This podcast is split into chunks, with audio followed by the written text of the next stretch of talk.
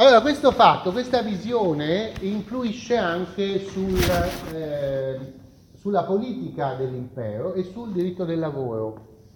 Eh, e qui lo trovate nel capitolo, eh, tutta questa parte sulla scuola germanistica non la trovate, ma secondo me non se ne può fare a meno per capire la dinamica delle trasformazioni del lavoro e dell'impresa.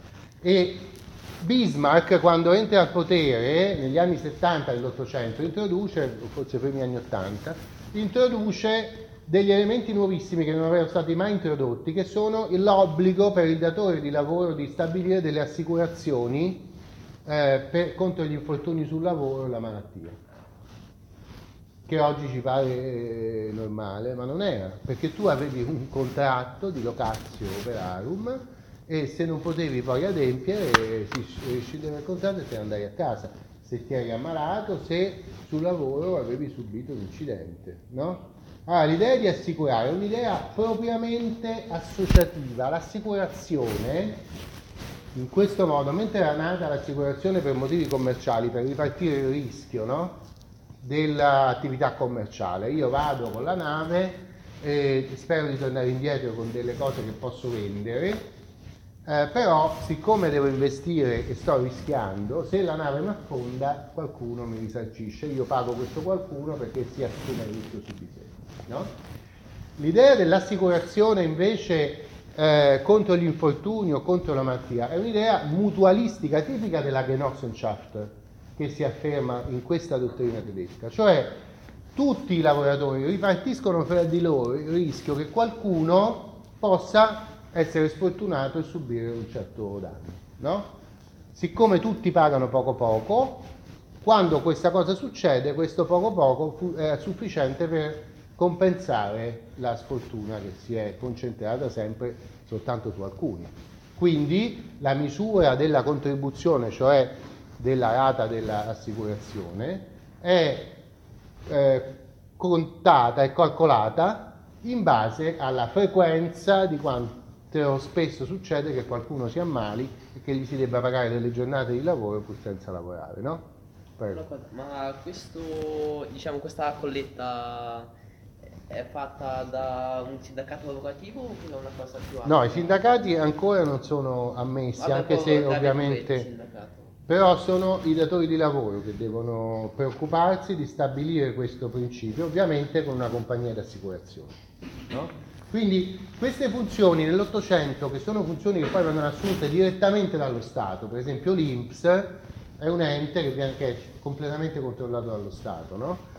e, e poi questo succede per altri servizi che sono, che sono, l'espressione di questa compenetrazione di pubblico e privato che aveva visto con molta chiarezza Kirche e che si è realizzata poi durante il Novecento, eh, anche le infrastrutture, per esempio le ferrovie, chi le deve fare? Dei privati, eh, imprese private oppure lo Stato che crea un'impresa apposta? Nell'Ottocento si tendeva a dire no, lo Stato non deve essere imprenditore. Però sulla spinta di queste, eh, di, di queste dottrine che recuperano degli elementi dell'antico regime e le qualificano come elementi non soltanto positivi, ma elementi nazionali. Questa è la parte più brutta della, delle dottrine di Kirche, che collegano certe strutture, che sono strutture che funzionano, infatti poi l'economia tedesca, la società tedesca progredisce, anche quella austriaca molto rapidamente, no? ma le collegano a certi eh, caratteri che sempre di più sono caratteri nazionali e a partire dallo oh, studio di Darwin sull'evoluzione della specie, questi caratteri cominciano a essere qualificati da alcuni che parlano di evoluzionismo sociale, di evoluzionismo nazionale, come caratteri legati non tanto alla storia della nazione, ma alla razza della popolazione che vive su e quindi collegare la terra e il sangue.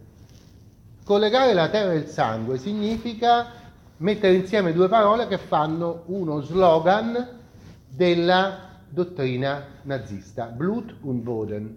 Blut è il sangue e Boden è la terra. Collegare la terra e il sangue significa dire questi elementi, queste strutture sociali che ci fanno vivere bene, l'assicurazione, il, la preoccupazione del proprietario nei confronti del bene pubblico, la tutela della natura, che è stato anche un elemento molto enfatizzato dalla dittatura nazista. Questi elementi sono elementi che solo noi possiamo avere, solo noi tedeschi. La miglior cosa che possiamo fare è allargare il Boden, cioè il territorio, lo spazio vitale, e andare a eh, portare questi valori che sono tipici del, del sangue tedesco eh, fuori dalla Germania. No? Quindi la, eh, il cortocircuito che provoca l'incendio si produce quando le teorie evoluzioniste che sono inglesi, eh, sviluppate da Darwin a Cambridge, dopo il suo famoso viaggio eh, in, in America, e le teorie romantico-nazionalistiche, quando questi due elementi vengono in contatto, si produce quel cortocircuito che va verso l'idea di un nazionalismo eh, violento, prevaricatore, razzista, che è quello che si è realizzato nella eh, prima metà del Novecento in Germania.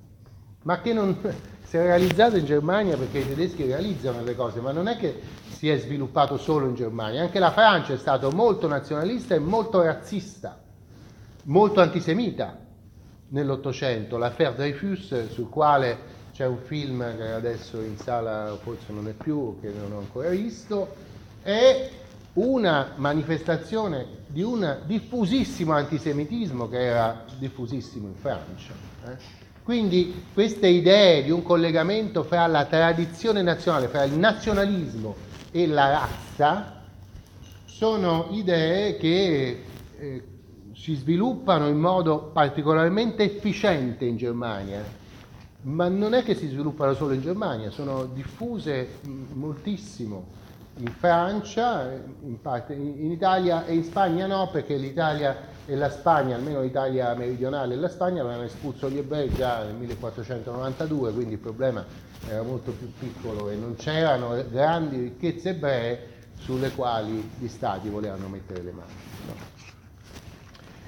Eh, dunque vedete che questo, questo sviluppo produce una eh, forza contraria rispetto a quella che abbiamo visto all'inizio, cioè abolizione di tutti i corpi intermedi, individualismo, eccetera. A partire dalla metà dell'Ottocento, da Wesel e da Kirche, dal mondo tedesco, dallo sviluppo politico della Germania che ricostituisce il secondo Reich, tante altre forze invece associazioniste che portano verso la esaltazione delle corporazioni spingono verso un diverso modo di affrontare le, eh, le questioni. Questa, eh, questo,